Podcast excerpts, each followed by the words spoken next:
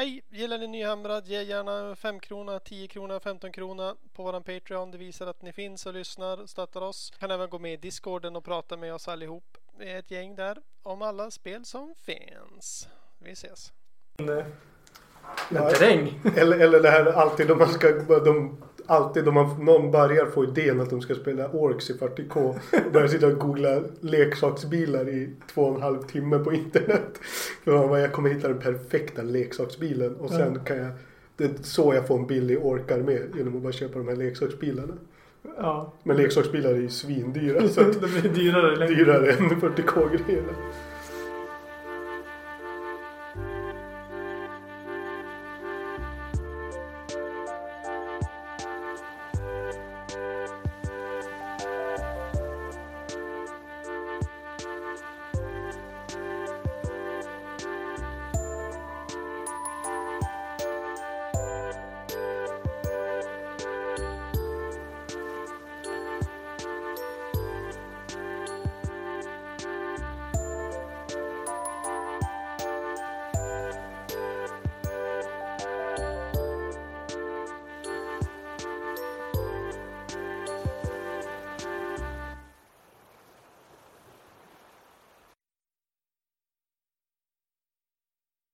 Blir som det blir. Som det brukar bli. Ja, brukar ni. Eh, Vi ska testa ljudet först eller? nej, ljudet är testat. Mhm. Vi har ju pratat om att göra ett Necromunda-avsnitt sen avsnitt två. Och nu är det avsnitt 60. Varför Necromunda? Tillsammans med eh, den enda original Necromunda-spelaren jag känner. Johan Lindberg. Hej hej. Kul att vara här. Jag känner att jag blivit tillfrågad artigt flera gånger. Och slingrat mig ur flera gånger också. Men nu hade jag inget slinger kvar i kroppen så nu är jag här. Nu är det semester. Nu är det semester, nu kör vi. Necromunda. Necromunda Go. Du hade ju en rolig historia av bara här när du var på baren sist. Precis, och råkade börja bli för exalterad. Det var någon annan som hade spelat Necromunda. Tror jag. Kan vara också att han bara... Ja, vi bara, det slutade med så många Necromunda-samtal att man bara började prata terräng. jag vet inte om det var fluff eller om det var, men det var som att man slutade med att prata terräng eller någonting. Det är där det slutar och där liksom, där alla går in i väggen. De bara står och målar terräng. Liksom, Ja, ni pratade om att drygt att bygga terräng och... jag tror vi var ganska exalterade också. Vi var liksom i det här stadiet där man bara wow, terräng. Det var så, det var så himla coolt. Sen kan man ramla ner. Man kan falla. Du kan tappa, du kan tappa bort dina figurer på spelplanen. Det, du, de, din motspelare tror att du har gömt dig men du har bara glömt att du står där. Och bara, haha, här stod jag. Det hade jag också glömt. Eh, ja, men innan vi börjar snacka Necromunda så kan ju du berätta lite om eh, vem du är och din Warhammer-karriär. Ja, den är väldigt eh, eh, många start och stopp. Men jag tror att jag var tvungen att kolla när Necromunda kom ut först och det var 95 och jag minns att vi skaffade det vid release. Så att, och jag tror att jag spelade lite, lite Warhammer Fantasy Battle innan. Men det var det här klassiska eftersom man var barn så hade man typ råd med tio plastdvärgar som stod där omålade och tittade på en med dömande ögon. Där är de. Jag visste, de står där och tittar på mig. Eller jag tror inte mina, de hade inte dömande ögon för jag hade inte målat dem. Så vem Ja. vet vad de hade för ögon. Liksom. Mm. Men, ja, nej så jo exakt de här och så hade de alla man hade inte limmat fast sköldarna så alla ser ut som de har mjälttugg. För alla står och håller liksom sin knytnäve mot sin vänstra sida. Men eh, jo, jag höll på lite. Det var väl det. Men sen kom ju Necromunda och det var då man... Eftersom det var ganska... Det var då man började kan man säga. Det är väl det man spelade ordentligt eftersom annars hade man ju inte råd att ha en 2000 poängs arméspel på den tiden då allt var i det mesta var, var tvungen att köpa så det var liksom metall så det var mycket dyrare liksom. Så, Hur gammal var du här? ja, eh, jag, alltså jag var 12 då Necromunda kom Mm. ut. Liksom. Det var, jag hade ju en äldre bror som spelade Warhammer. Det var ju tror jag därför jag började med annars är liksom Kanske var att jag bara var 11 och började spela Warhammer kanske. Eller det kanske är inte är tidigt men Mm. för mig var det, man hade inte koll på saker. Man, Nej, allting är på, på fantasy-engelska också. exakt, Grim. Liksom, man skrev många så här, short stories då man skulle skriva på engelska i mellanstadiet och lärarna bara Alltså vart har du lärt dig de här orden? Då skrev vi grim tio gånger. In the grim future there was a... a grim eh, man and he lived in a grim house. and he had a, är typ teskedsgumman fast allting är bara grim istället för litet liksom. Jag är lilla katten. Äh. Eh, så du, ja, 12-åriga Johan eh, hittade Necromunda Ja. och har aldrig kunnat släppa det i sitt sinne sedan dess. Nej, inte riktigt. Alltså man har den här alltid idé, alltså det var en nostalgisk idé. Lite väl. Jag spelade ändå Necromunda en bit in i högstadiet skulle jag ändå säga. Men sen efter man liksom slutade med Warhammer en tag i gymnasiet och i princip fram till ganska nyligen då jag började igen. Eh, Så man har som liksom har, man har kvar den idén om liksom det är liksom en nostalgi. Så liksom det är lite svårt att uppnå liksom. Mm. Det är liksom det här idealet som man minns det. Men, Mm. men det var ju, det var, det var alltså det, det var ju eftersom det den är lite enklare, liksom lägre ribba för att komma in i dem. Alltså du behövde bara ett gäng som du, du kunde köpa en box Mm. liksom. Och så sen startlådan, det var ju på tiden då det var okej att ha terräng som var delvis gjort i papp. Liksom Mm. som man inte kan ha nu. Men just för att de gjorde det så kunde de ha ganska mycket terräng i startlådan. Så att startlådan räckte i princip för att det skulle kännas som eh, att man skulle kunna köra en match som inte bara var helt, det kändes inte det skap, lite av terrängen vi gjorde i papp så var den ju inom vad ska man säga situationstecken målad också. Så Ja. det skapade ju liksom en känsla av att ja, men vi står inte och spelar med någons med kaffekoppar längre. Ja. Utan det här är, man kunde, ens 12-åriga sinne kunde liksom leva sig in i det här liksom. Mm. Även om figurerna självklart var omålade och så vidare. Och Mm. Det tog väldigt lång tid innan de blev målade men Ja. ja. Ja, vilken, vilken härlig barndom. Ja, för att eh, vi började ju med Warhammer tillsammans. Det Mm. var väl ändå två år sedan nu? Två och ett halvt? Ja, något sånt skulle jag säga. Ja, eh, och eh, vi kom in via Age of Sigmar Skirmish då. Mm. För du bara, ja men det, det är få modeller, man behöver inte måla så mycket. Gud vad härligt. Det är typ som Necromunda fast inte alls. Ja. Sa ju du liksom. Och när vi var och köpte det, du muttrades ju hela tiden bara, jag önskar bara att Necromunda fanns. Liksom, kommer det komma någon Necromunda? Och bara, nej, sa de. Ja, Och eh, några veckor senare så släppte de ju det här uh, Armageddon. Precis. Och det var liksom, det var den där, alltså det var ju det var ju till och med med gamla, ja det var ju jättekonstigt i efterhand. Ja. Men då var det liksom det här är, åh det här är så nära Necromunda som det kan bli. Men Mm. det var ju, det, alltså det känns så konstigt. Det var, det var liksom 40K med gamla second edition regler. Mm. Som, alltså det var, det var i princip Necromunda fast med 40K-figurer. Ja, Alltså och 40 eh, inte särskilt roliga figurer heller typ. Det var som... Nej, typ Tau var ju bara en typ, "Ja, jag hoppas du gillar Pathfinders. För det är bara Pathfinders. Inga drones eller någonting. Det var li, lite konstig grej för att de hade ju redan kill team och sånt. Så Ja, jag, i alla fall från sjunde editionen fanns Ja. det. Det fanns ju inte åttonde editionens skillteam ännu. Fanns ens åttonde editionen när vi började? Nej, den, hade, den var på G tror jag. Ja, just det. Så det var jätte... Alltså i efterhand förstår jag inte riktigt hur någon annan än jag blev exalterad över det här. De som har spelat liksom Warhammer med de nya, alltså 40K med nya editionsen som är mycket mer strömlinjeformade. Ja. Ja. Bet, alltså, äh, bättre på många sätt liksom. Mm. Och så här, men nu ska vi gå tillbaka till jättekonstiga Overwatch-regler och sånt. Mm. Liksom, ja, nej, det var en... Det var liksom en eh, halvdant försök. Eller jag vet inte. Det, det var väldigt bra terräng de släppte. Dyr, Ja. dyr men bra terräng. Och folk vart jättearga för det såg slut samma sekund det kom. Och Ja. ingen fick tag på någon sån här låda med terräng. Ja, nu minns jag. Jag var faktiskt en av de som blev jättearg Ja. också. liksom att det var... Jag såg den här lådan och tyckte att ja, men det här matematiskt går här ihop. Det är lite för bra för att vara sant. Mm. Vilket det också var. Det var inte sant för det var för bra. Det tog slut. Det var... Ja. Eh, men sen körde ju... Vi körde ju Age of Sigmar då. Och du...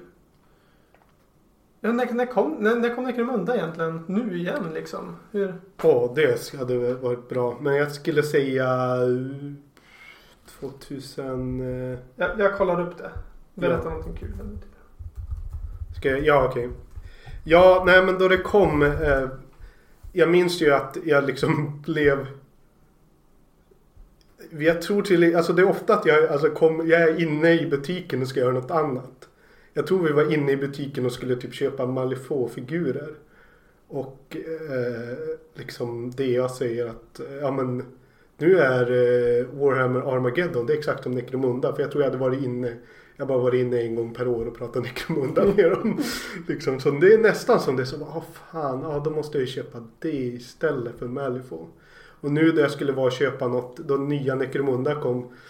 Då skulle jag köpa något 40K eller, eller nej, nog säkert några Sigmar-grejer. Det var Mm. någon ny Sigmar-armé jag hade påbörjat. Halvt och så då fick jag höra att ja, men nu kommer ett nytt Necromunda och det här är på riktigt Necromunda. Det här ska heta Necromunda. Det, är nya, det kommer helt nya figurer, Mm. gamla gängen uppdateras. Ja. Allt, allt det jag önskat liksom. Mm. Så då var det lite som, åh nej, då måste, jag kommer ju måste köpa den här lådan vad jag än tycker om. Det är lite som en sån här grej som alltså, du vet jag måste, ibland här saker från ens barndom och sånt. Som, ja, jag kommer ju måste köpa det här oavsett vad jag tycker om det bara för att Ja. jag kan inte se mig själv i spegeln om jag inte har spenderat de här pengarna på den här startlådan.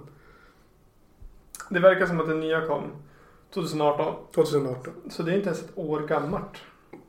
Nej. Kan det verkligen stämma? Nej, vänta nu. Underhive 2017. Den, den här äh, samlade. Ja, Mm. vi, vi kommer till det sen. Hur de egentligen har skött det här med releases. Det- ja, för det- Jo, det är väldigt... Men in, innan vi snackar Necromunda. Ja. Eh, mer, om, mer om dig. Eh, är du en fluffmästare? Är du en modellbyggare och målare? Eller är du en taktiker och spelare? Eh, otaktisk spelare eh, och en fluffmästare som vägrar läsa skönlitteraturen. Läser bara faktan i startböckerna och wiki-sidor och sånt. Och borde, ja, liksom har inte ens läst. Det här är liksom nu, om det är några liksom så här sanna Necromunda-skallar där, så har dålig koll på liksom, inte läst klart serien som var den här Cal Jericho Bounty Hunter liksom. Som liksom, Som Black Library släppte. Ja, som Ja. gjorde liksom en, en comic book av det liksom. Mm. Som, och den läste inte klart den.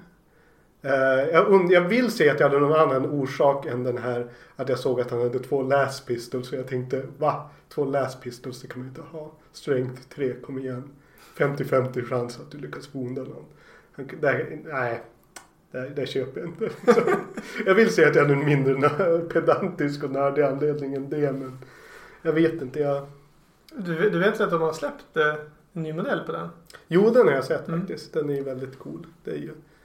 Nej, alltså är en, han är en cool... Alltså... Han förkroppsligar nog väldigt mycket om... Alltså lyckas ta väldigt mycket... Av det jag vet av honom väldigt mycket av vad som är Necromunda liksom. Mm. Han är en cool Bounty Hunter med ett mysteriskt förflutet.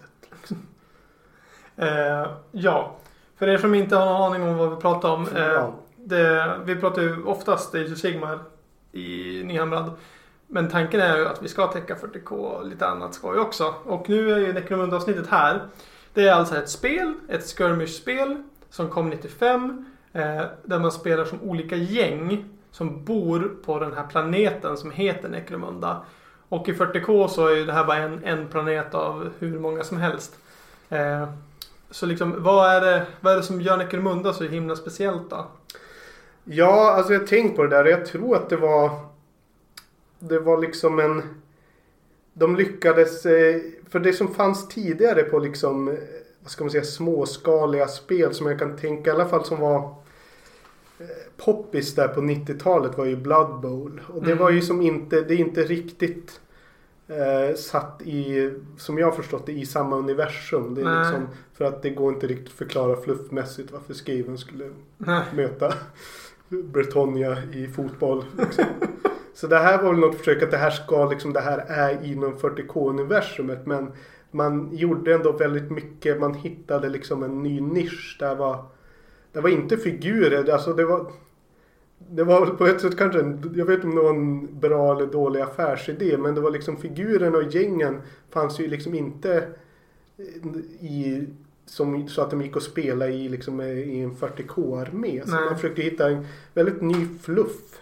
Och alltså Tycker ändå som saker man kan se i Malifaux och sånt. Det är väldigt så här blandning. Alltså det har väl Warhammer alltid varit. Men det här var i synnerhet en blandning av väldigt många olika teman rent fluffmässigt. Som gjorde Mm. det väldigt tilltalande som barn och som vuxen. Att det är Mm. liksom en en eh, Ja men en, en ny liksom en, de lyckas verkligen skapa liksom en vad ska man säga, en värld. Att kunna ta det här att 40K det är väldigt stora världar och det bor en miljard människor på varje värld. Och de har inte sett något annat än det här och kunde verkligen Ja men hit, de kunde verkligen gö, göra liksom eh, Göra en grej av det. Mm.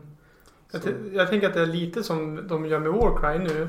Att bara realmsen är oändligt stora. Mm. Men exakt på den här platsen så händer allt det här coola.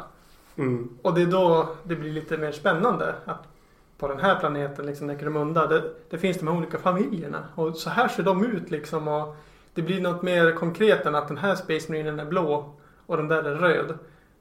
Precis. Man, det. ja, Jo, det blir lite, alltså de säger, det finns ju den här, jag minns att vi satt ju och läste lite Liksom för att få igång minnet att man, man läste lite fakta och då var det liksom det här Att den här Necromunda är en planet som De har ett Imperial Guard, eller förlåt vad nu heter det, det? Astra, Militarum. Ja Mm. precis, ja, ja. de, de kallas ju för eh, Necromundian Spiders. Precis, och det där nämns bara i förbifarten. Jag minns tror jag gamla regelböckerna var det knappt med, vilket var ganska så här djärvt drag. Det var som ganska, Mm.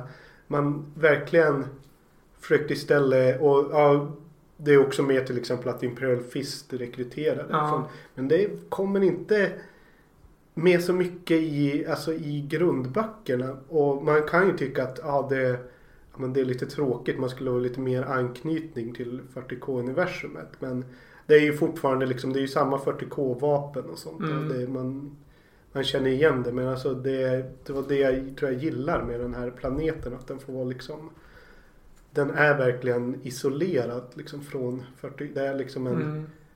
Det här, de här galaktiska krigen är något som bara sker ovanför deras huvuden. Mm. Bokstavligen kan man säga. De lever halvt underjordiskt där liksom. Mm. Ja, men eh, vill du berätta lite om, om planeten då? Hur, hur ser det ut där? Vad, Ja, eh, det är ju Warhammer 40K så jättehemskt. eh, det är liksom en helt, det är ju Necromunda är ju planeten och inte själva vad ska man säga, det, det utspelas ju i en så kallad Hive City. Jag, jag har försökt hitta Mm. ett bra svenskt ord för det. Men det är liksom en... eh, Liksom jag, jag googlar. Men eh, det är ju liksom en i princip ett sånt här sci-fi scenario där bebyggelse bara staplas på varandra tills det är liksom ett, ett enormt komplex liksom som sitter ihop som är som någon form av spira som bara tornar upp sig i flera som når ut i liksom stratosfären. Mm. Och ja, nej men vad, vad precis hittar du någon bra? Det svenska ordet är myller, bikupa eller svärm. Ja, En svärmstad? Nej, ja, jag vet inte. Men ni förstår kanske. Man Ja, förstår. de, de har ju liksom plundrat planeten på alla dess resurser. Liksom, haven är ju bara gift. Allt är, precis det är aska. Det är liksom de det är allt som är på de här planeterna är väl mineraler som finns kvar och sen är det bara aska och de är förorenade. Liksom. Ja. Och det, det som är så fantastiskt är liksom att Necromunda är ju Alltså den här, om man ska tänka, det jag kollade på någon karta nu nyligen där man ser liksom hela den här Hive Cityn som är då Hive Primus Mm. där Necromunda utspelar sig, liksom spelet. Det bara i en, en och samma stad liksom. Mm. Och det ser ju i princip ut, om man kollar på så här gamla så här, de man lärde sig i skolan, de här gamla 1800-talspropagandan för samhällspyramider. Det är som att GV har sett en sån, ah vi ska göra sci-fi av det. Ja. Så de rika bor bokstavligen i toppen och de fattiga bor längst ner. Och man säger, ah smart, snyggt. Så, så det är väl så bra förebild. Ja, där fattar jag perfekt. Det här är så himla tydligt. Vart bor de rika? De bor längst upp. Men bestämmer, ja, han bor i toppen av allting. Så det är ju verkligen någon form av... eh, Det är inte de enda, enda gången det här framgår i sci-fi sammanhang. Men Nej. jag tycker ändå om det. Jag, det låter som jag driver med det men jag gillar det också. Liksom. Ja. Eh, men det, är, det är väl bara som en jävligt många hives som är byggda alltså från långt ner grävt i jorden till Mm. jävligt högt upp i luften. Alltså det är gigantiska höga byggnader. Där det går inte liksom vara ens Nej, i närheten av botten för då dör man typ av förgiftning. precis. Det är liksom... Det är ju stora, vad ska man säga, domes, liksom kupoler som är i princip... Necromunda utspelas ju då... Ja, vi kan ju ta först hur liksom de här... Hur hivet ser ut. Längst upp i toppen. Där bor liksom... Där är det, det styrande, styrande husen liksom. Mm. Och sen är... Och under dem är liksom... eh, Ja, de adliga husen. Och de här är några som... Ja, jag kommer ihåg något namn men de är inte så jätteväsentliga. Nej. Jag tror det... Jag tror GV skapade väldigt många namn och fluff som de sen inte riktigt vidareutvecklade. Nej, det är väl alltså huvudhuset som är han som, han som bestämmer. Det är ju Lord eh, Helmaur. Helmaur. Och eh, det går i generationer. Liksom. Det är alltid en Helmaur som bestämmer. Precis. Och du har gjort det de senaste, ja, jag läste någonstans 6000 år eller något sånt där. Precis, att det liksom... Det finns olika... Ja, finns olika stories om hur de har liksom eh, hållit makten med olika tjuvknep och sånt. Mm. Men då under dem, det är väl här det börjar bli relevant. Då bor ju liksom det själva huvuddelen av liksom befolkningen i Hive City som det heter liksom. Och där, där bor ju alla, där, där är man uppdelat i det här klansystemet. Som är de sex olika husen som är ja, väldigt, eh, ja men de i princip ser annorlunda ut. Det är nästan som att det skulle vara olika, vad ska man säga, etniciteter liksom. Mm. Och under det är ju det att det där, som, det, där finns det Underhive. Och det är ju där som liksom själva spelet utspelar sig. Underhive är ju något, ett, i princip ett övergivet, en helt övergiven del av eh, Hive City då. Och eh, det är här, det är lite här de här olika temana kommer in och lite här som man förstår hur hemskt allting är på Necromunda. För det andra här är liksom giftigt. Det, allt det, det du kan, det är liksom allt är fallfärdigt så du kan dö under cave-ins Ja, och det är allting. fällor och monster och... Muterade monster och allting. Men folk, det man skulle kunna tro att folk tvingas leva i det andra här. Men många är de att Många väljer att flytta dit liksom. Det är lite också, det här är som sagt många teman kommer in att det är lite så här amerikansk nybyggargrej. Alltså det är new Mm. frontier. Man, man skapar nya liksom settlements, alltså liksom bosättningar. Inte, det är Mm. bosättningar, inte städer. Mm. Som att det är väldigt så här nybyggarkänsla där och man återupptäcker gamla eh, liksom förlorade sådana här kupoler, domes som liksom varit som innehåller massa skatter och skrot Ja, och precis sånt. ja. Men ja som men gör, som Shadespire vart lite grann som stad ja, också. så kan det nog vara. Mm. Men eh, ja, det är ju det som är just att men då i det här Hive City, det är det som man tänker på att det måste vara så fruktansvärt dåliga förhållanden som gör att folk liksom, det, jag tror det nämns att det är otroligt klaustrofobiskt. Jag minns som att som barn så att jag tänkte bara hur klaustrofobiskt är det som gör att folk liksom Nej jag tror hellre jag lever här ute i den här liksom totala Misären. misären hellre för Men det är en liten fin känsla för det är liksom, de, då är man fri. Det finns någon form av, du är liksom Ja. Ja men det är liksom ett eh, Kanske, ja men lite också, det var lite så nybyggarkänsla. Du utvandrade till Amerika för du kunde du Ja. levde inte under liksom kungen och adelns Ja. stövelklack. Ja, men den här, hela den här planeten, alltså. Jag har ju funderat på det. Jag bara, men hur kan det komma sig att Necromunda får vara en sån jävla skitplats? Alltså i The Great Empire. Ja, alltså, varför är det ingen som sätter stopp för korruptionen? Nog för att korruption är ganska vanligt Ja. för 40K, men det är jävligt dåligt. Ja. Eh, och eh, men eh, guvernören här då, alltså Helmaur, Lord Helmaur. Så länge han ser till att eh, det, det kommer färska trupper liksom till Astra, Astra Militarum. Så, så får de i princip bestämma planeten hur, hur Precis, som så länge de producerar, producerar vapen. Ja, det de gör, liksom. precis. Så det finns ju egentligen ingen riktig rättvisa eller lag och ordning i det på den här planeten. Utan det är de här gängen och husen som typ slåss med varandra konstant för att ha mer mark eller mer favör hos de nobla husen. För att få, Precis. de kanske får äta riktig mat till exempel. Precis. För det är ju en djävulsk lyx att inte äta corpse starch. Ja, jag visst ja. Den, det är lite den nya. Ja, det är det som har kommit lite. De har utvecklat fluffen lite med den här corpse starch. Ja. De Liksom bara äter lik eh, vätska typ. Ja, för det var ju också minns jag. Det, är det första, jag tror inte Corpse Stars var min första utgåva men det var ju det här att folk flyttade och eftersom det, det skulle vara den amerikanska nybyggargrejen men eftersom det här är liksom en förorenad kloak man flyttar till så är det liksom vad, vad kan du vara för farmare? Ja, jo, jag, jag farmar slem, jag är en slime farmer eller jag är en sludge farm. Och det är liksom, jag tror att man kunde vinna liksom territorium så var ah, du har en sludge farm den ger så här och så här många credits liksom. Ja, vad- gud vad nice jag har den här. liksom, jag ska bli en slemfarmare. Det, är liksom, det är min nya, det här nya fria livet. Ja. Men jag, jag minns du och jag hade någon hetsk eh, diskussion någon gång på vad men det är inte möjligt att folk lever så här trångt. Jag visste ja, ja precis hur man skulle analysera liksom Ja men du precis hur du, du var tvungen att liksom räkna på höjden. Och. Ja, för, för det står ju liksom i fluffen då. Eh, there are probably more people on Necromunda than there have ever lived in the entire history of Terra. Alltså då där Emperor bor och våran Mm. jord. Som någonsin har levt på jorden. Ja. Ja, det är ganska länge. Särskilt i 40K. Precis. Men up until the end of M2. Ja, det är någon slags tids. Uh, an attempted census of Tracer Hive 4000 years ago revealed an estimated population of a billion in the upper habitation level alone. Så det bor alltså... eh, de har ju sagt att de har egentligen ingen jävla aning. Mm. För de kan inte ens komma in och räkna folk i någon Mm. slags hive för de blir nedskjutna liksom. Ja. Det, men det bor ju alltså folk exakt överallt. Mm. Och hur, hur är det möjligt? Du och jag hade en jättehemsk... Ja, precis. Vi hade någon diskussion som var liksom att ja, men om du kollar, vi, det vi är dåliga på i vår värld är ju att bygga, liksom, vi staplar inte hus på varandra. Det är det man ska börja göra. Det är då man verkligen kan ha liksom, du kan ha bara så här sju Mexico Cities på varandra. Eller ännu mer. Liksom. Mm.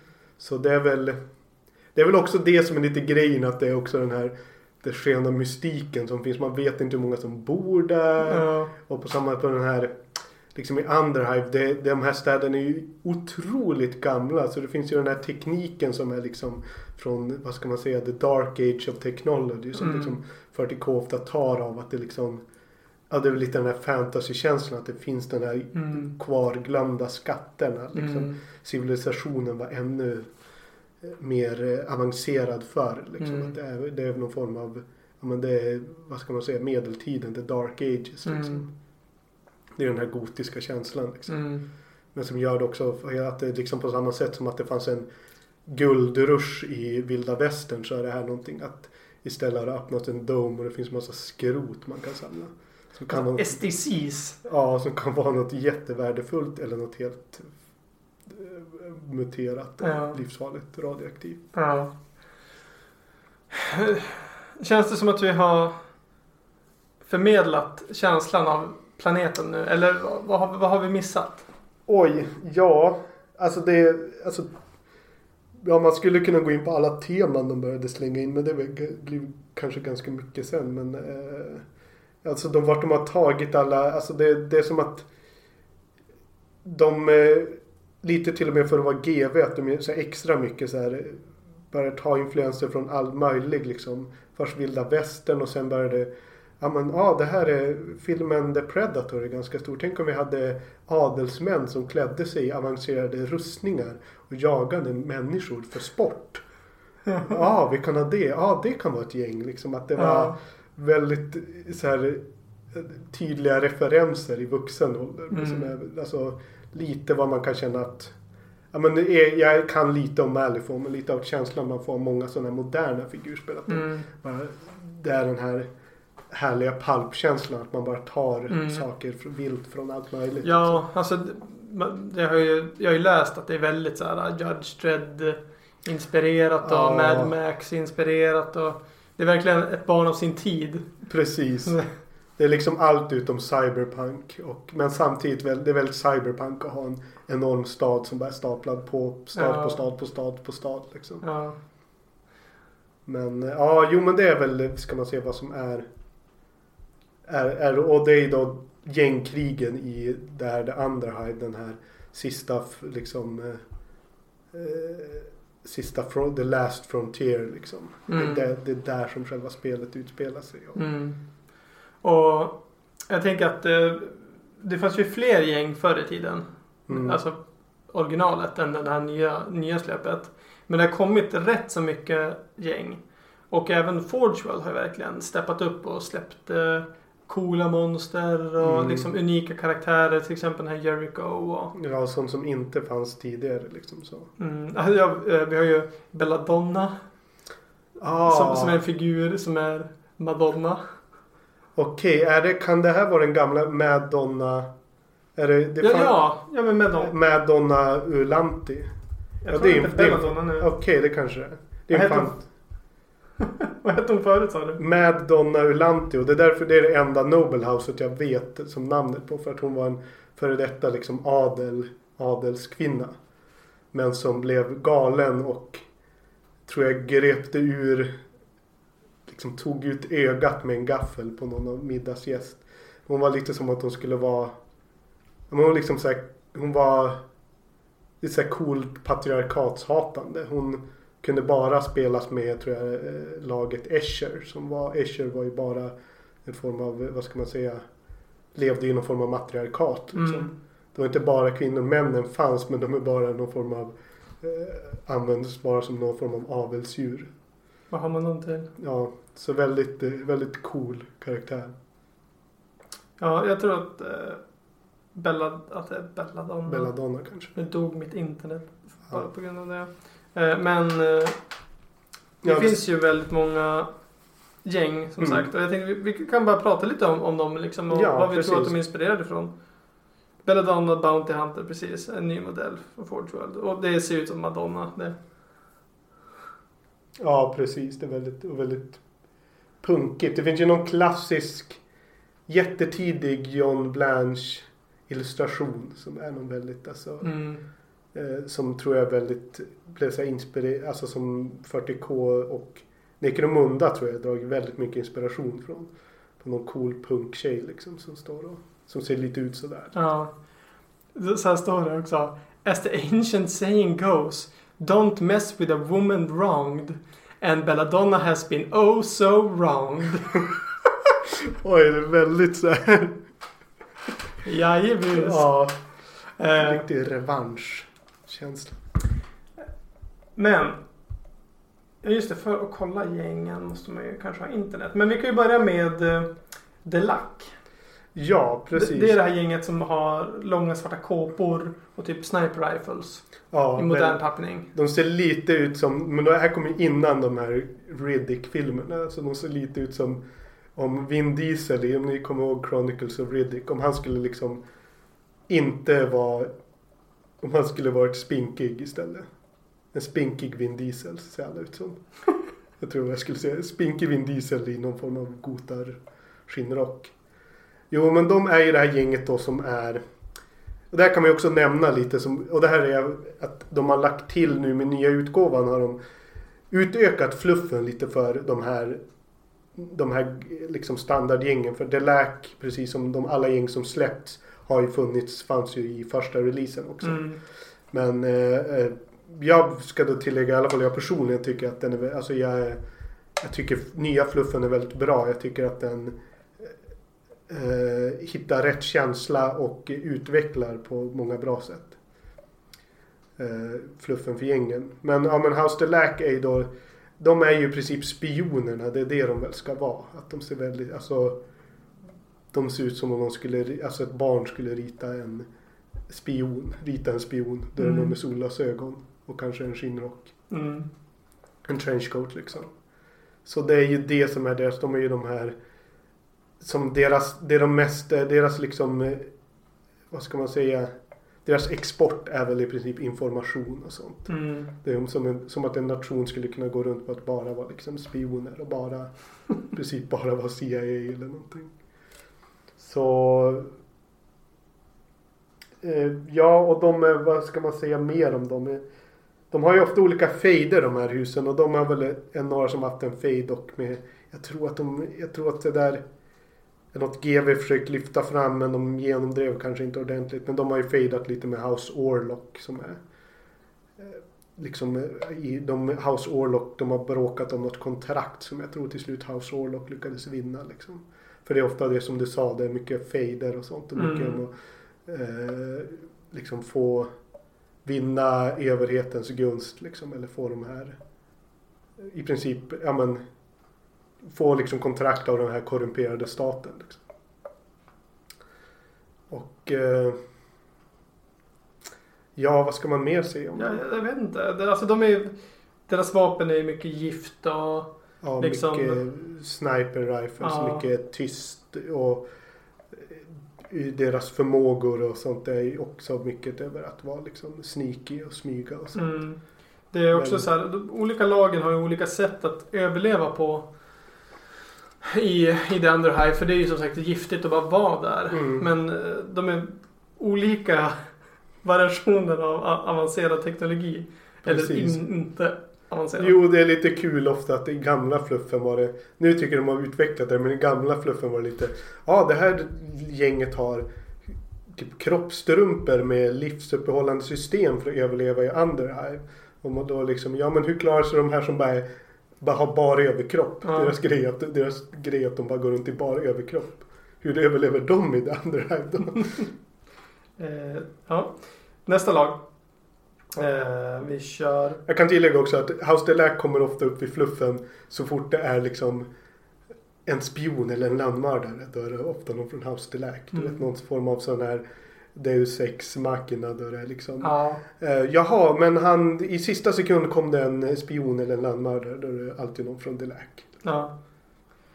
Eh, det här är ett av mina favorit, absolut favoritlag och det är ju Kavdor. Ja, de är några som har utvecklats mycket med nya fluffen. Att Mm.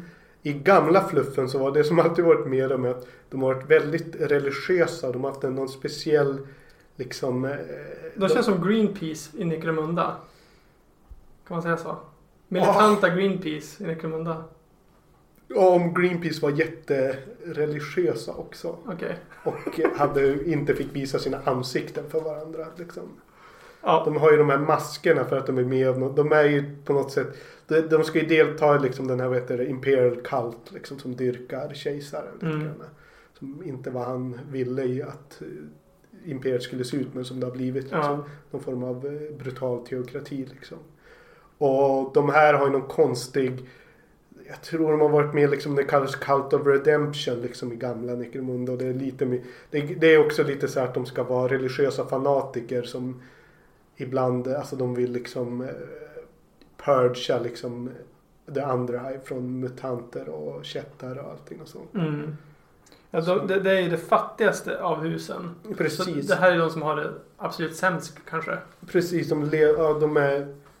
Som, ja, men som munkar lite grann. De bara avsäger sig allt. Ja. För att... eh, Men precis, och den nya, den nya grejen med fluffen är väl det här att de de är någon form av, som du säger, Greenpeace. Eller de är någon form av, de, åt, det är liksom, de Ja. återvinner allting. Som är ja. helt fantastiskt. Att det är liksom någon del av, jag är lite svårt att själv för att förstå riktigt hur det här är i Imperial Cult. Men jag gillar det ändå. Jag gillar dem med någon form av, för det är mycket med, det är ju liksom sagt, Necromunda har ju mycket Mad Max-vibbar. För att Mm. det här Underhivet är ju lite som ett postapokalyptiskt. i- Det är ingen apokalyps som skett där men det är bara förfall. Ja. Som någon form av... Ja. Och det är mycket att de, man återanvänder saker. Och, eh, Men typ, eh, alltså ett exempel på en grej som det laget har som ingen annan det är att de kan ha dynamiter på små råttor. Och låta råttorna gå till fienden liksom och sen Precis, de är, de, på den nivån är det. de är uppfinningsrika liksom. Ja. Och sen Sånt. eftersom de inte har några lampor så går de bara runt med en massa ljusstakar. Ja, jo det är väldigt liksom en väldigt bra gotiska vibbar de har på de här. Men jag gillar att de är någon form av... För det, det är en grej som återkommer i Necromunda tycker jag. Att det var första då man började spela för att eftersom tidigare hade jag spelat Fantasy Battle och där var det väldigt svårt att göra terräng. Eller du var liksom tvungen att köpa så här modelljärnvägsträd och sånt. Mm. Det var svårt att göra egna grejer. Men Necromunda, det ska ju sägas då startboxen såldes. Så var en av de här stora pappbyggnaderna liksom ett, det var en pappbyggnad på två våningar. Liksom. Den hade ett stort perfekt hål rakt igenom sig. Och i den hålet passade ett Pringles-rör. Alltså lite för perfekt som att det var tänkt att du skulle återanvända ett Pringles-rör och ha Ja. det. Det var det alla gjorde. Du liksom sprayade det i någon annan färg och satte dit något steg eller sånt liksom. Så jävla snyggt. Så det var ju helt fantastiskt. Det var ju någonting att man började helt plötsligt då man man började se, se allt skräp som man såg omkring sig. Men det här kanske man kan, den här frigoliten kanske kan bygga något av. Det här kanske kan vara något form av eh, avloppsrör, det här sugröret. Det här ska jag spara. Så att det blir någon, det lär liksom hela den här åter, eh, liksom recycling-grejen liksom påverkade en själv i ens hobby Mm. i- liksom i hobbyn. Så det är det som jag tycker också som gör också att jag har så jag, stark koppling till det liksom. Det, men så där är det ju med våra med generellt. Ja. Nu, nu när vi var på vandring eh, på semestern. Var, vi skulle gå till någon sån här bergskristallsgruva i Norge. Och, och jag bara Fy fan vad jag kan hitta basningsmaterial i gruvan. och och eh, ja, som sagt vi ska ju gifta oss och bara ja, vi kanske kan hitta någonting, eh, en bergskristall som jag kan ha i ringen. Jag bara, mm, det är med. Det är också jättebra ja, idé. Visst, det vill gå dit bara därför. Mm, mm. Men, Ja. terräng. Eller, eller det här alltid om man ska, de, alltid om man, någon börjar få idén att de ska spela Orks i 40K och börjar sitta och googla leksaksbilar i två och en halv timme på internet. För man bara, jag kommer hitta den perfekta leksaksbilen och sen kan jag, det är så jag får en billig orkar med genom att bara köpa de här leksaksbilarna. Ja. Men leksaksbilar är ju svindyra så det blir dyrare längre. dyrare än 40K-grejerna. Eh, nästa gäng. Det här är också ganska coolt. Men de är, känns lite douchiga. Eh, och det är ju Vansar. Ja, precis. De har ju någon form av Kroppstrumpa. Det är ju kroppstrumpegänget. Ja, det här, var, det här var ju faktiskt mitt första gäng. Mhm. Kroppstrumpegänget. Och jag tror varför var... Därför att det var lite att min brorsa spelade The Lack. Jag Mm. tror kanske jag hade gillat dem också. Men då, jag tror också jag såg en bild på Vansar. Då hade man ju liksom de som... De i gängen hade ju ofta en, en eller två heavies som var liksom de som hade tunga vapen. Det vill Ja. säga det man tyckte var coola vapen. De man var, eller det är fortfarande vad jag tycker är coola vapen. Men då såg jag en, en fi, figur som jag någonsin sett med den största, mest oproportionerade Heavy Plasma Gun jag sett någonsin på Ja. en modell. Och det var deras Vansar Heavy med en Heavy Plasma Gun. Som bara såg, var så löjligt för stor. Så att jag liksom, åh det här, den måste jag, det här blir de jag skaffar liksom. Men det ska ju sägas också att vapnen i Necromunda är ju... Det är inte direkt ofta för, av 40K. Liksom att ha en plasma rifle i Necromunda då är det ju liksom på toppen av grädden. Ja, Det- i synnerhet i gamla Necromunda då var det verkligen. Ja. Eh, Men är det någon som är det så är det ju Vansar. De har ju bäst teknologi av alla gängen. Precis. Och för, jag vet inte riktigt hur det är de får tag på det. De, Ja, den, det här är ju där jag tycker nya fluffen är fantastisk. Eh, I gamla fluffen var det att de har jättebra, de har jättebra teknologi. Därför väljer de att ha de här kroppstrumporna. det, de har så himla bra teknologi. Det är därför. de- Det var, eller lite att de är väl, hade väl någon expertis. Men nu i nya fluffen är det ju att de faktiskt hittat en sån här. Nu håller jag på att kalla det för STD. Det är något helt annat. Eh, STC. STC. Mm. Ja, precis. Det ser lite ut som de har en STD. Men de har en STC som är, vad är det? Standard Template Construct. Säkert. Tror vi förkortningen är. Förlåt. Det, jag har inte kollat det ordentligt. Men är, de har hittat den här fantastiska teknologin då som kan är i princip väl är någon form av själv, lite så självbyggande. Liksom den bygger, gör teknologin åt den liksom. Den bygger färdiga saker. Liksom ger en, eller innehåller massa kunskap. Liksom en kunskapsbank kan det också vara ibland tror jag. Mm. Men då är grejen med den här att den är inte så himla säker och den har liksom läckt ifrån sig massa radioaktivitet Mm. och sånt och strålning. Så nu varför de har de här kroppstrumporna i nya fluffen, eller, eller nya, den fluffen fanns ju inte tidigare men nu har de vidareutvecklat vilket jag tycker jag ja, hur bra fluff görs liksom. det, då gör de att de har ju blivit strålskadade så de måste ha de här konstiga kroppstrumporna. Liksom, de här Ja. livsuppehållande systemen. Det är inte varför de inte kan gå runt i bar över medan House Goliath kan göra det. Är liksom, det är för att de är så skadade av den här nya teknologin. Ja, ja Så den, det är är, den är för, förgiftar dem nu. Ja, som liksom självklart, riktigt bra så här 40K grundfluff. Att teknologi och allting bara vänder sig mot dig och förstör dig. Mm. Men du klamrar dig fortfarande fast vid den liksom. Eh, det är ju laget som, eh, ja men det är jävligt svårt att, att skjuta ihjäl någon i Fräkemunda kan man ju säga i spelet. Fan, men de här, de här träffar på 2 plus. Jo, Och, Alltså det är ju ja, i, i, jo, i gamla Necromunda då var det ju alltid 4 plus och så var det ju massa minus för alla stod bakom Ja. jättemycket cover. Så du stod ju bara och sköt och missade och sköt och missade. Liksom. Ja, Men nu kan de ju faktiskt skjuta och träffa direkt. ja. Och ha ganska bra vapen till att börja med. Ja. Så det är ju Vansar, det är elitgänget liksom. Ja, på väldigt skjut, skjutarfronten. Men det är ju alltså det är mitt första gäng så. Och lite vad jag tror också gillade med Vansar. Att det här med att jag är inte världens eh, supermålare. Jag älskar göra mer som är dry brush. Mm. Två färger och dry brush. Mm. Monokroma. Ja, Det- det kan jag berätta den. Då jag hade skrivit på någon Reddit eller någonting. Om, Det- frågat om, om vilken armé till Sigmar som var bra om man ville måla i mono, liksom monochromes paint scheme. Ja. Det vill säga enfärgat i princip. Ja. Bara dry brush. Ja. Och jag skrivit liksom ett inlägg på Reddit och fått några svar på det. Och sen typ ett halvår senare googlade jag samma sak igen. Monochrome Paint Scheme Sigmar Army. Och hittade, åh någon annan har skrivit inlägg på Reddit. Och så hittade jag mitt eget inlägg på Reddit.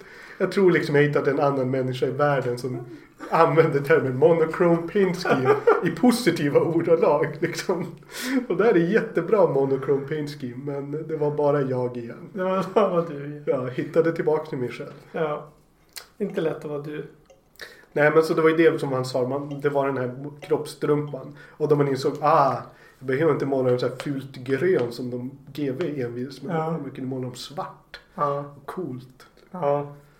Men, men jag vet inte. Ja de är. Ja de är kanske lite inspirerade från. Eh, ja så är det ju såklart inser jag nu. Eh, efter att ha hållit på med Necromunda i flera år. Kom på nu säkert från eh, Dune-backerna och filmen. Då, i, där finns det ju de här eh, Fremen som är de här som har någon form av stillsuits för att överleva i öknen. Och man, jag tror de finns med även du, David Lynch filmatiseringen så springer han, eh, vad heter han, Agent Brooks, Kyle MacLachlan springer runt i en sån där kroppstrumpa.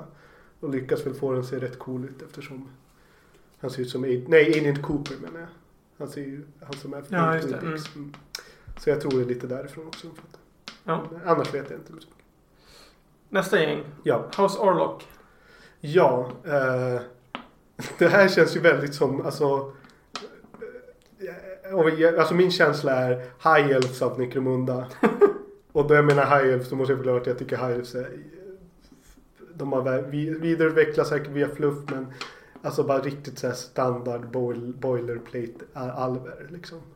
Vad är deras grej? Ja, de är bara lite, de är bara, det, det är liksom en, ja det är väl, alltså de De är bara lite bättre än alla Ja, andra. eller precis. Eller där House Orlock är liksom bara... Ja, men jag tror de hade väldigt många konstiga gäng och de kanske vill ha något som bara är liksom helt van, lite vanliga människor. De har ju lite sina coola bandanas och sånt. Mm. Men nu i nya fluffen har de ju vidareutvecklats lite till att de är väldigt... Vad ska man säga? De är väldigt... Eh, eh, de är svåra liksom. De, de har, vad ska man säga, bra leadership eller bravery och sånt. Liksom. Ja, de, alltså, de är svåra att ge. De ger sig inte. De har liksom... De, De, har, och de håller ihop liksom. De är väldigt... De, de jobbar ännu mer som ett kollektiv än andra. de ser ju inte ut mycket för världen. De ser ut bara som random dudes typ. Ja, de, Men jag, jag ska läsa fluffen. Ja. Eh, the men and women of Orlok gangs walk proud and tall through the smoke-clogged hallways of the House of Iron. To be an Orlok ganger is to have risen above the brutal drudgery of serfdom and claimed a life of violence and personal freedom in its stead.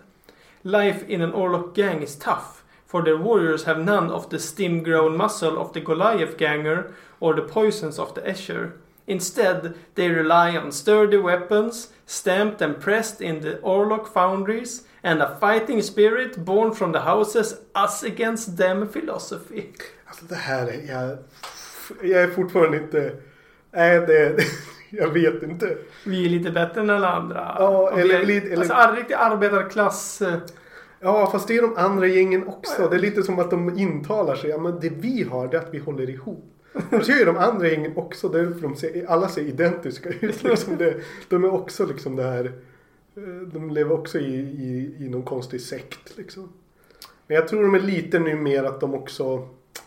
Då jag, tror man varit, de är, jag tror man har något så här transportkontrakt. Så de är lite att de är ute på de här ash wastesen. Liksom de här stora ask asklandskapen mellan hivesen och transporterar saker. Jag tror det faktiskt kan vara så också.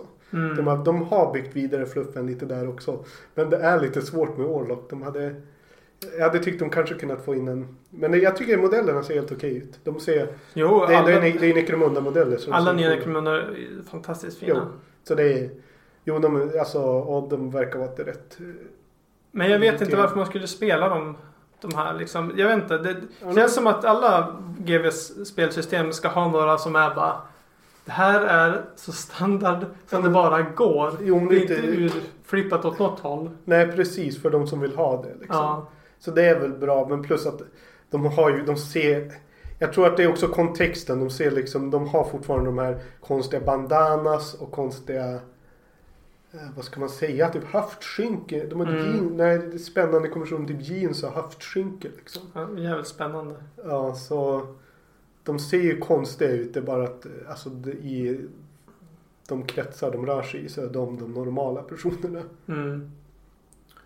Eh, då ska vi komma till, eh, ja kanske det coolaste gänget. House Escher. Ja. House Escher är ju... Eh, det är lite det här... alltså... Det är jävligt... Det är coolt men det var ju lite då tyckte man då det släpptes att eh, GW målade in sig i ett hörn lite då det blir det här. Deras grej är att de är kvinnor. Mm. Gamla så blev det som att okej då kan inget annat gäng ha med några kvinnor. För deras, ut, eller deras utmärkande grej Mm. var ju det. Lite Daughters of Cain. Ja, typ.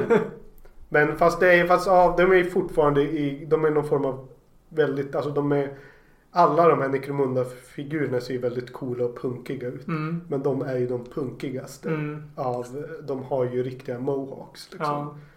Det har ju Freehouse Goliath också. Det Jo men det här är punkigt. liksom neon. Ja, eh, leopard. leopard. Mardröm att måla. Ja. Så jag har ju ett omålat Escher-gäng här och jag vet inte när de kommer bli målade just för att liksom det är så avancerade. Det är inga, det är inga monochrome paint schemes. verkligen Inte ens inte. frisyren är monochrome. Neon eh, paint scheme. Ja, Ja, nej men vad kan vi säga om dem då? Vad har de för... eh, deras, ja, deras grej är ju, förutom att de lever ett coolt matriarkat där männen är någon form av dreglande dumma avelsdjur som är jag tror de beskrivs som imbeciller eller någonting i gamla fluffen. Så nu är ju deras grej också att de är, sysslar ju mycket med så här vad ska man säga, genterapi och sånt som kanske inte använder så mycket på sig själva utan säljer till andra gäng. De säljer till det här gänget Goliath som vi nog kommer komma in på sen liksom. Mm. Och har ju mycket då, vad ska man säga, eller gen utan det är väl i, i 40K den här tekniken mycket så här serum och sånt.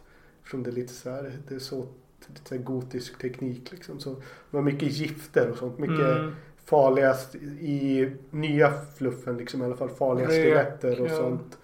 Och är ju snabba, ja men Mm. lite som någon form av Ja men lite alviska i att de är, Ja, är lite så här dark, dark eldar liksom. Att de är lite, de är snabba. Mm. När de ganska alltså farliga i närstrid. Mm. Inte så att de kan ta så mycket men de är, alltså, de är bra på att göra en snabb charge Ja. och avsluta något snabbt. Liksom. Alltså det är, de är bra i mycket gift och, och melee liksom. Och så. Jo. Ja. Så väldigt kul, väldigt roligt och ja men det är en snabb, alltså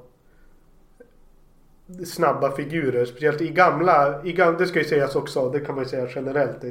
Alla de här gängen vi pratar om nu.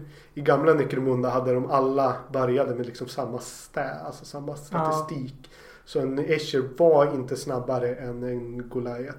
Ja, Enda, enda grejen var att de har körde en kampanj. Då fanns det ju ett form av experience system. Mm. Så de kunde få olika skills och då kunde Escher välja mer skills som var att de var snabbare och Ja. Delac fick oftare att de fick välja skills som var att de var liksom smygigare. Och sånt. Ja, för det kan ju säga att spelmekaniskt så spelar det här också roll för att eh, men till exempel om du ska förflytta dig från ena byggnaden till andra då kan du hoppa. Och då Mm. måste du passera liksom ett agility test. Och gör du inte det då faller du ner och, och, och eventuellt dör. Så att det, det kan vara coolt och bra att spela så. Alltså man får tänka vilken typ av spelstil gillar jag. Mm. Och vilket gäng vill man ha då? Det kan också tilläggas att eh, ingen Necromunda-match är bra tills någon har fallit någonstans. Nej.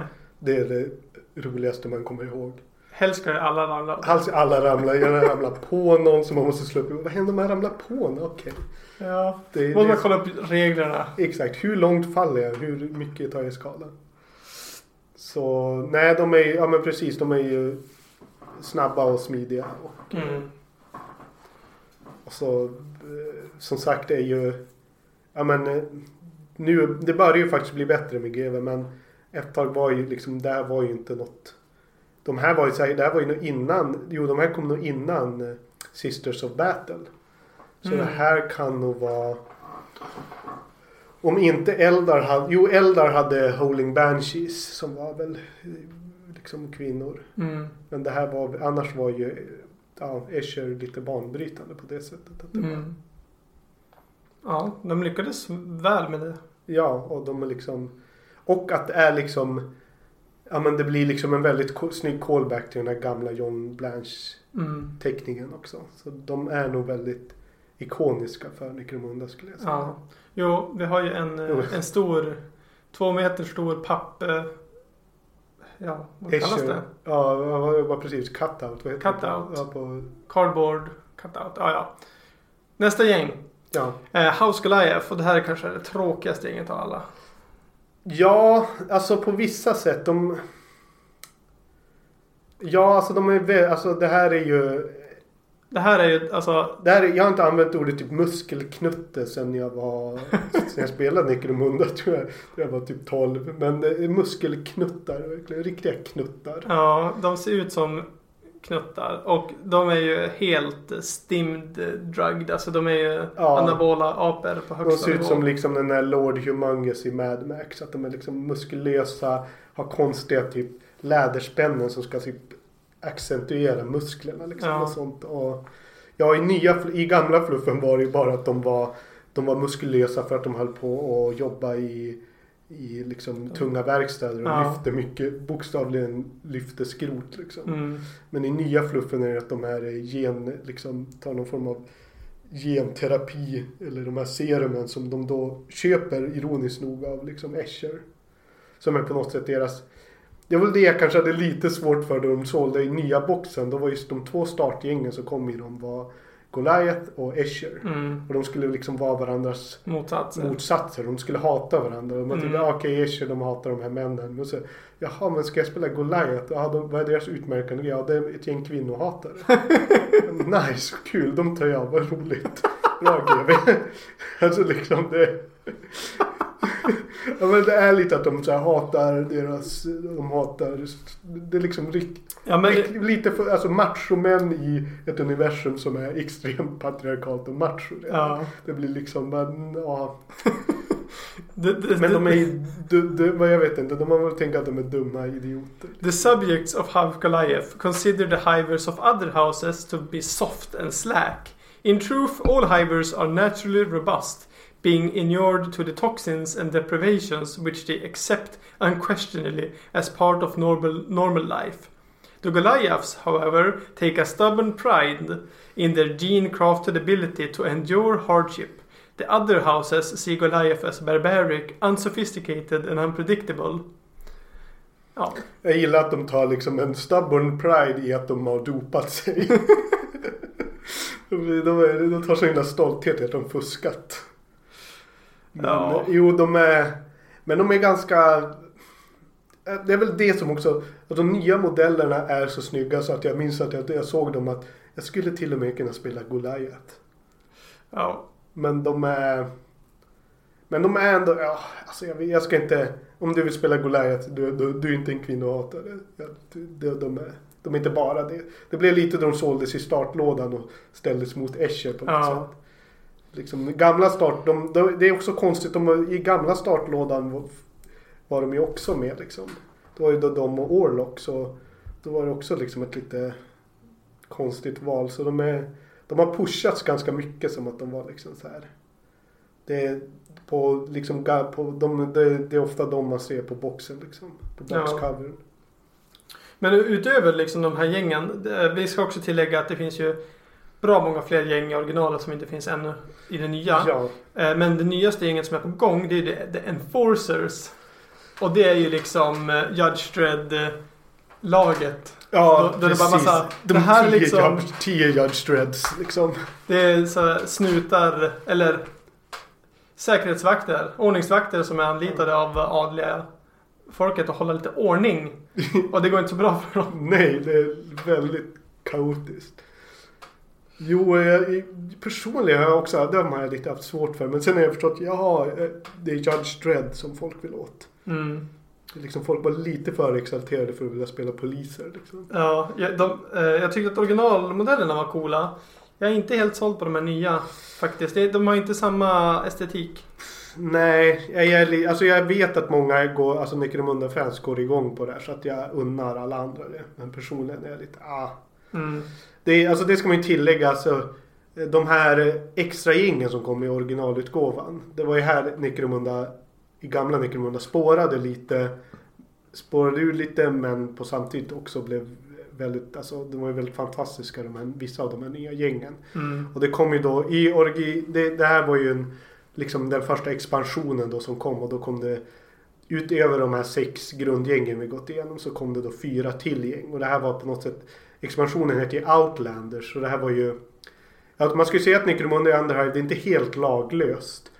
För det finns ju de här gildersen som är någon form av bankirer eller någonting Ja. som... Om du liksom dödar eller skadar en gilder då kan du bli laglös. Och då är det liksom, då kan du inte välkommen i liksom de här eh, i settlements och sånt och du måste liksom leva utanför dem. Mm. Så då var det att i den här expansionen så kunde vanliga gäng kunde bli laglösa. Liksom, och så fick man spela med lite hårdare regler i kampanjer. Och hade du slut på pengar kunde du behöva äta någon av dina lagmedlemmar. Liksom. Men då kom ju också, de la ju till de här fyra gängen där de verkligen tog ut svängarna lite. Och då var ju ett av gängen var ju de här, de hade, man hade pratat mycket om mutanter men man såg dem aldrig. Och då kom ju Scavis, jag vet inte riktigt om jag uttalar det rätt för det är två enkla V, en väldigt konstig stavning. Scavis, väldigt brittiskt. Ja.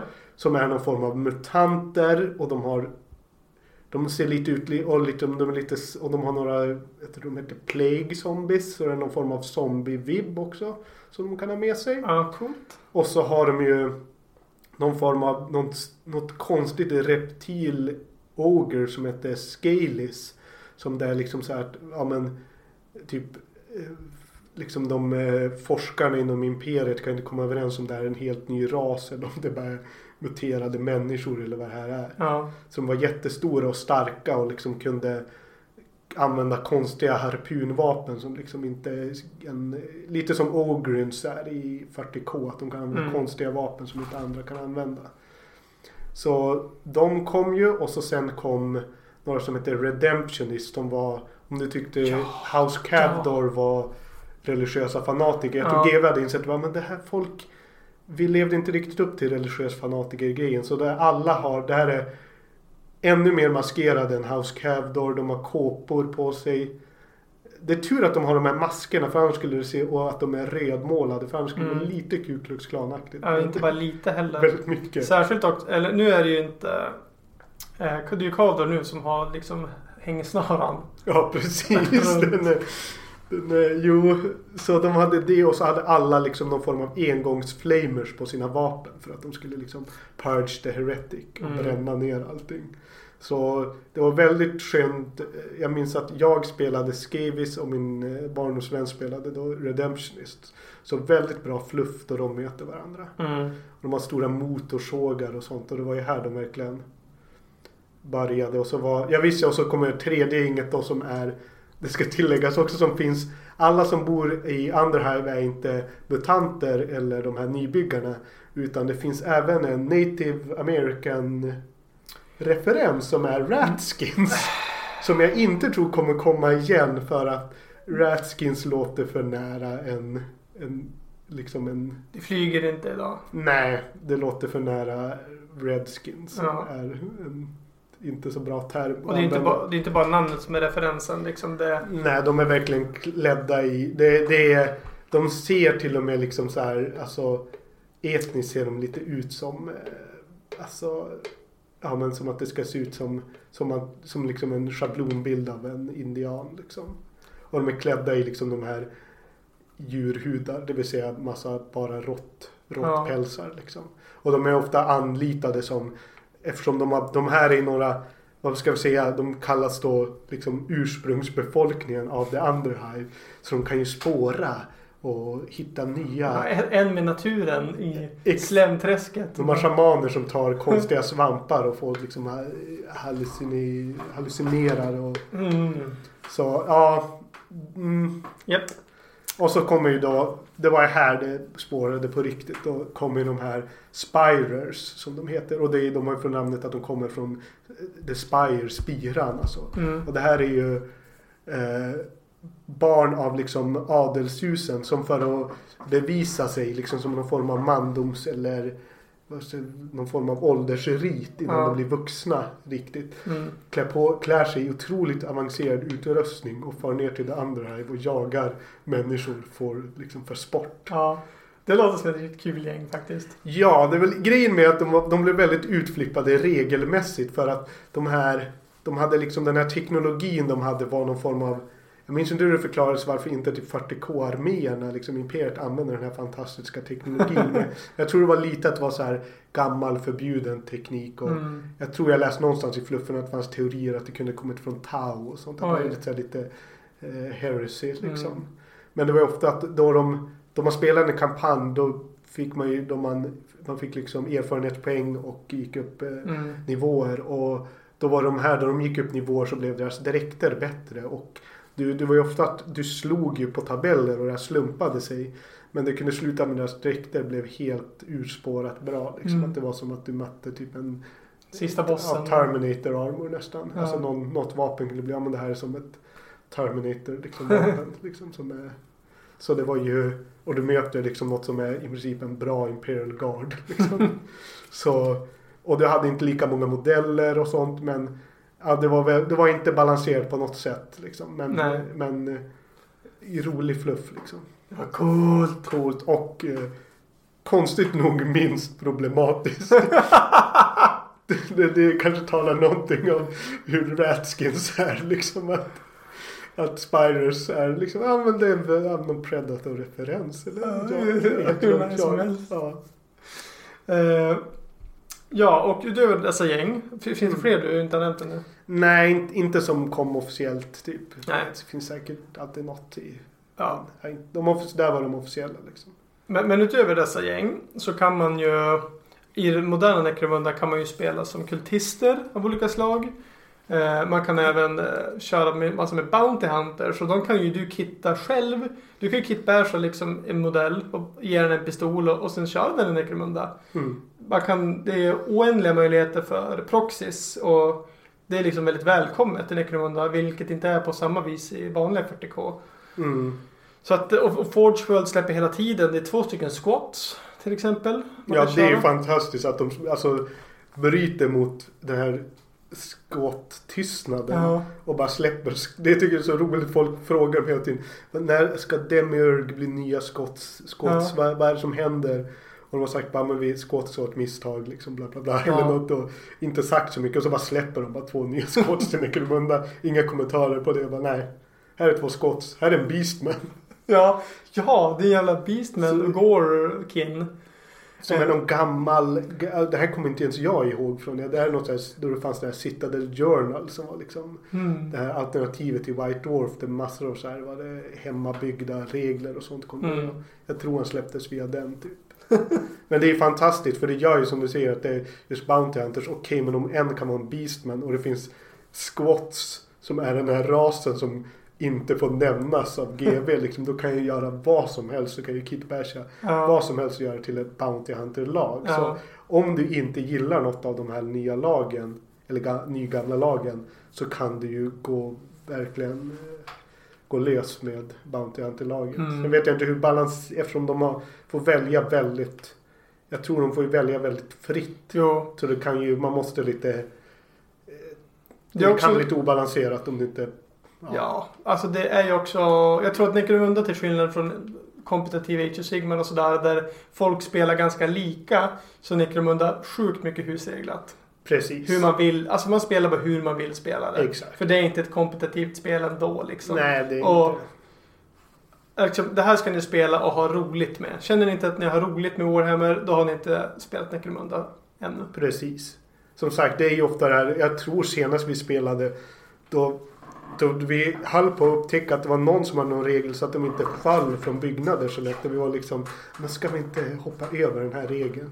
Ja, just det. Om man så behöver ett räcke så är det inte lika lätt att man faller. Ja, jag- Vi bara nej, nej, nej. "Ja, Det här kan vi inte ha. Eller liksom där. Det, det var var lite roligt i början men sen, nej men nu faller vi inte lika mycket. Det är, inte. det är liksom vad man vill göra, att man bara ska hålla på. Det är ja, men lite så här gammal, gammalt figurspel eller gamla typ rollspel. Att man, Oj, du halkar på en fläck. så här oheroiska döden. Ja, men man, har, man är helt såhär hardcore, parkour. Och ska hoppa och, och bara och nu chargear jag dig över taket. Nej! Ja, vi, jag tror att senast vi spelade var länge sedan. Man kom inte på att man borde få bonuspoäng om man gjorde något coolt. Jo. Och vi hade någon av våra eh, liksom eh, lokalkamrater som ändå är väldigt, ja men, är lite mer tävlingsinriktade. Ja. Men det här är god, det här är ett helt godtyckligt poängsystem. Hur ska vi köra? Liksom, vem, ska, vem bestämmer vad som är coolt ens? Liksom? Det bestämmer jag. Det bestämmer jag. Nej men så det är ju lite så. Man ska ju alltså. Eh, mycket, mycket terräng och mycket saker du kan snubbla på. Mm. Och, och det var mycket. Ja men äh, det är väl det man ska unna sig då i Necromunda. Att du, alltså sånt som kan vara lite jobbigt i Sigmar eller 40K. Att du kan börja ha lite avancerade trixiga alltså terrängregler. Mm. Liksom som är. Du vill inte ha i Sigmar att det är dina, alla dina 40 skinks börjar snubbla någonstans. Det, men det här kan man liksom unna sig det. Liksom. Mm. Ja, det, GW släpper ju själva mycket så här. Alltså White Dwarf kommer i varje tidning liksom. Eh, ett, ett uppdrag av något slag. Alltså Mm. du vet, du måste öppna den här dörren och för om en minut kommer det gift därifrån. Typ. Nej men. Man måste aktivera en viss sak för att Mm. kunna komma till en annan sak. Och det är lite som ja, men typ ett datorspel. Att man ska Mm. klara samtidigt som man krigar mot de andra. Att, eh, för det är ju på så liten yta det här spelar sig också. Mm. Att eh, du bygger så små rum och gå in i och... Ja. Ja, man kan unna sig mer av det tycker jag. Som det är mindre att hålla reda på. av, Liksom. Liksom. Ja. Och, och sen ska man också tillägga vad som gör nya Necromunda roligt. Som inte det gamla hade i den här alternerande turordningen. Mm. Du flyttar en modell och så flyttar jag en modell. Mm. Liksom. Det är inte jag flyttar alla mina modeller samtidigt. Nej. Så det blir, du, det blir roligare då du spelar och börjar köra de här matcherna att du kör typ tre stycken och sånt. Det blir Mm. inte du sitter och väntar på att två personer ska flytta. Nej. sådana saker. Nej, precis. Ja, jag vet inte. Vi har ju berättat väldigt mycket nu om Lauren. Mm. Vad vi kan säga mer spelmekaniskt. Det... Ja. Det är ju Ja. samtidigt, det är vanlig D6-or man använder. Precis, alltså det är väl alltså eh, Kill Team, är- ja men det är väl lite som hade inte, Har inte nya Kill Team också alternerande turordning tror jag? Mm. Så Precis. Det, så, Jag tyckte det var lite tråkigt när Kill Team kom. För då kändes det som att nu blir det här istället för Necromunda. jo, det blir ju lite det tyvärr det här som är, alltså man, det är liksom Ja, det kommer ofta något nytt. Det är Mm. det som är, jag är ju själv väldigt peppad på Warcry men man Mm. är lite så här, kommer det här bli eh, liksom, kommer det här hålla i sig eller kommer det liksom? Mm. Men eh, Necromunda har ju uppenbarligen inte, de har inte släppt det. Även fast när Kill Team har kommit och de har släppt vansinnigt mycket saker till Kill Team. ja, Så Necromunda-grejer släpps ju fortfarande. precis. Eh, och eh, det, det kompletterar ju varandra också lite grann med terräng och sådär. Mm. Jo, precis. Man kan investera liksom i att och köpa terräng så går det att använda till båda. Liksom. Mm. Men, eh, ja, men det som är roligt med Necromunda det är väl just det här att det är väl, kan vara lite omständigt just där och lite tråkigt med att det inte finns den här billiga startlådan som fanns liksom där du hade mycket terräng. Men det är ju ett roligt spel om du lyckas få ihop en del terräng att spela liksom. För det är Mm. ofta det som är. Det behöver inte vara så. Vi kände väl lite att till slut insåg vi, det var någon gång vi spelade, men nu har vi för mycket terräng.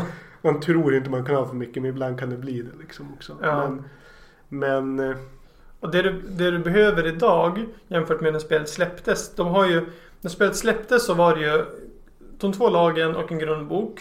Mm. Och för varje satans lag de släppte. det här var... Alltså bara nu kommer House Goliath eller House Orlock. Man bara, ja, men vad kul. Då kommer en ny jävla regelbok också. Precis, för att de inte kan... Ja det, här, ja, det här är ju ett helt kapitel för sig hur de släppte det här. Och Ja. man hoppas att... Jag tror väl inte att de ska göra som med Warcry för att de har lärt sig. För att det blev ju så himla... Det här var ju det alla blev frustrerade Ja.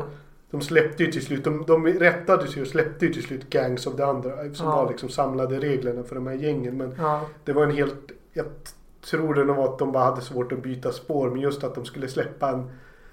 Reglerna bara för gängen så var de tvungna att släppa en ny bok. Så det, blev liksom, det tog ju väldigt lång tid mellan gängen. Och Mm. vad som är då ett sånt här spel släpps att du måste ju ha mer än två faktioner. liksom, Ja, verkligen. eller Mer än alltså tre är lite barskrapat. Det krävs nästan Ja. fyra för att det ska komma igång tycker Mm. man. Att folk inte känner att alla kör typ samma lag. Liksom. Mm. Så det här var ju en... Ja, hur de släppte det och att man var tvungen att skaffa de här. Det kom nya regelböcker. Även inte bara så här ekonomiskt men bara att... Jaha men alltså va, vilk, vilka regler går man efter nu? Det är som att det kommer Ja. liksom en ny Generals Handbook. Fast det är inte lika tydligt. heller. Nej, men det kan vara så att de, de la ju till små grejer som bara, men nu kan ni också spela med Poison Weapons. Och sen om, om man spelar då och vill bygga sitt Bounty Hunter-lag men inte har den nyaste boken. Då vet du inte vad den kostar. Eller liksom, Nej. Det var bara jävligt förvirrande. Som tur var fanns ju Reddit liksom som hade samlat ihop all viktig info. Precis. Men det ska inte behöva vara så. Nej, det blev inget bra. Den grejen blev inte bra liksom tycker jag. Men idag, nu lever ni i nutiden. Och Ja. ni behöver liksom då bara köpa Gangs of the Underhive som har all samlad info. Ja, det här är precis det här är bara gamla gubbar som sitter och grämer sig något som gick i- Och nu har vi insett att Necromunda inte funnits så länge så Nej. det efter ett För år två år sedan var det så här hemskt. Men då man var jättepeppad vid release så blev det jättejobbigt. Ja. Men så ja, det är mycket lättare nu. Det, det är lite trängbiten som är eh, lite konstig. För att det släpptes ju, det, ja det, alltså nya, nya boxen släpps ju med någon konstig 2D-plan. Liksom. Mm. Men det är som deras nya grej. Även med Sigma kommer det mycket med platt, alltså papp. Ja, Plattformar på något vis. Som ska, nej jag vet inte. det är väl liksom en start för att det inte ska bli så, alltså in, inkörsporten blir så. Mm. För det var det som var fantastiskt med gamla Nickelmunda. Att jag som 12-åring hade råd att spela det. Liksom. Ja. Det var det inte hade med, med något annat liksom. Nej. Men eh, ja, vad, vad ska man tillägga om spelformen? Det är väl lite... Eh, gamla Necromunda var ju lite som att du var tvungen att köra en kampanj kändes det lite. Men Mm. jag tycker att nya då vi spelat det eh, gängen och figurerna har tillräckligt mycket startregler liksom. Mm. Så det känns inte lika barskrapat. Så att eh, jag tycker att man faktiskt kan köra typ en omgång Necromunda på ett annat sätt. Utan att göra till en kampanj. Nej precis, för det är ju det som är Det var det som var grejen när man var barn så hade man tid att köra Den här kampanjen med sin kompis. Och det Mm. var lite det också som underlättade om du inte Om du inte spelade liksom i din lokala butik utan spelade mot din en eller två kompisar du hade som spelade Warhammer så Det här var ju det som Tog bort monotonin och bara sitta och möta samma person hela tiden. Mm. För att eh, vi- du får eh, varje gång vi skjuter på varandra får vi erfarenhetspoäng. Så, Mm. liksom, Jo, men det, jag tror det finns två olika sorter av spelare. Det finns ju de här Alltså eh, MMO-spelarna som bara varför skulle jag göra något om jag inte fick XP? precis. Och eh, de gillar kampanjer liksom och att det man gör kommer sig ihåg och liksom Ja. Och sen finns det de som är som jag som bara Det där orkar inte jag ha koll på. Jag vill bara spela en match. Vi kör 100 poänglista Mm. liksom. Gör den exakt hur fan du vill. Du behöver liksom inte ha fått den där uh, experiencen för att köpa det coola vapnet. Nej. Bara köp det bara direkt. Du vet, räkna in poängen så kör vi. Jo, jag tror lite det var liksom att Necromunda var liksom en tjusning av att det var folk som kanske man ville egentligen typ spela rollspel. Mm. Och det hade ingen som var spelledare. Så det här var typ ett så här, ja men det var det närmsta man kunde komma liksom. Mm. Så det, men det är väl lite det då man blir äldre att nu har man du har mindre tid med att hålla på en kampanj och sånt. Och du, du, har, mer, du har mer tid att typ sitta och måla på liksom eget hörn och Mm. göra saker. Men det här att du har inte så mycket, alltså du kan inte planera din fritid lika mycket att du bara umgås ett helt sommarlov. Nej. Liksom. Så, Ja, så är det ju. så det är väl, men jag tycker att eh, eh, det går faktiskt att spela utan att köra en kampanj också. Mm. Så länge man, så länge det, jag tror det är viktigt att man ser det som ett, eh, alltså lite roligt. Alltså, det är inget superkompetitivt liksom. Nej. Nej, precis. Jag vet inte vad folk frågar folk har om Necromunda när de berättar och gör avsnittet. Är att de vill, man vill bara veta fluff eller veta vad det är. Jag, jag har inte fått någon sån fråga utan det är mer typ jag vill ha ett Necromunda-avsnitt. Har de sagt. Ja, okej. Och sen har jag Det tänkt kanske är någon det- Necromunda-expert nu som bara blir jätte... Det uttalas faktiskt House Goliath. Nej, men som vanligt finns det väl säkert någon, någon felsägning. Ja, garanterat. Jag satt och tänkte igår kväll på uttal, ska jag uttala det Hive Primus som jag alltid uttalar Hive Primus som det säkert egentligen uttalas. Ja, Primus. Jag tror jag sa Hive Primus nu och jag känner mig lite Hive smutsig. Pringles. Ja, Hive Primus. Ja. Ja, det är Warhammer. Det är lite en charm att uttala saker fel. också. ja. Men eh, hur fan ska vi ge oss här då? Ja, Det känns som att vi har gjort det vi kan för att peppa folk till det här. Ja, det är väldigt eh, Gå in på hemsidan och kolla på modellerna. precis om ni gillar modellerna. Det för att tror man jag. blir peppad. Ja, om du inte blir peppad av modellerna så finns det. Det finns ju alternativ nu också där det finns killteam och sånt. Men, Mm. men jag tror Warcry, de har, det är väldigt. Det, jag får Necromunda-vibbar av hur smalt det är liksom, Mm. på något sätt. Men det, det kan jag tänka också att folk som sett Warcry tror jag tyckte att det var lite för smalt med att det bara är chaos. Mm. Det tror jag var det man kände med Necromunda också. Det I början ja. men det blir, kan finnas ett fantastiskt djup och det är ganska kul då GW går, går på djupet med Mm. bredden. Faktiskt. Mm. Så jag tror definitivt att det, det är något att kolla in också. Mm. Ja, förhoppningsvis. Terrängen kan man absolut använda i båda spelen. Mm. Men även, jag tror även att modellerna, man kan, om man gör något fräsigt Warcry-lag. Att man... Det går ju att spela bara melee i Necromunda. Du behöver inte ha vapen. ja, Så då, fan kan du spela liksom ett Warcry-lag i Necromunda och säga att det här är galna Goliaths liksom. Precis som med någon form av mutanter som bara har närstridsvapen. Ja.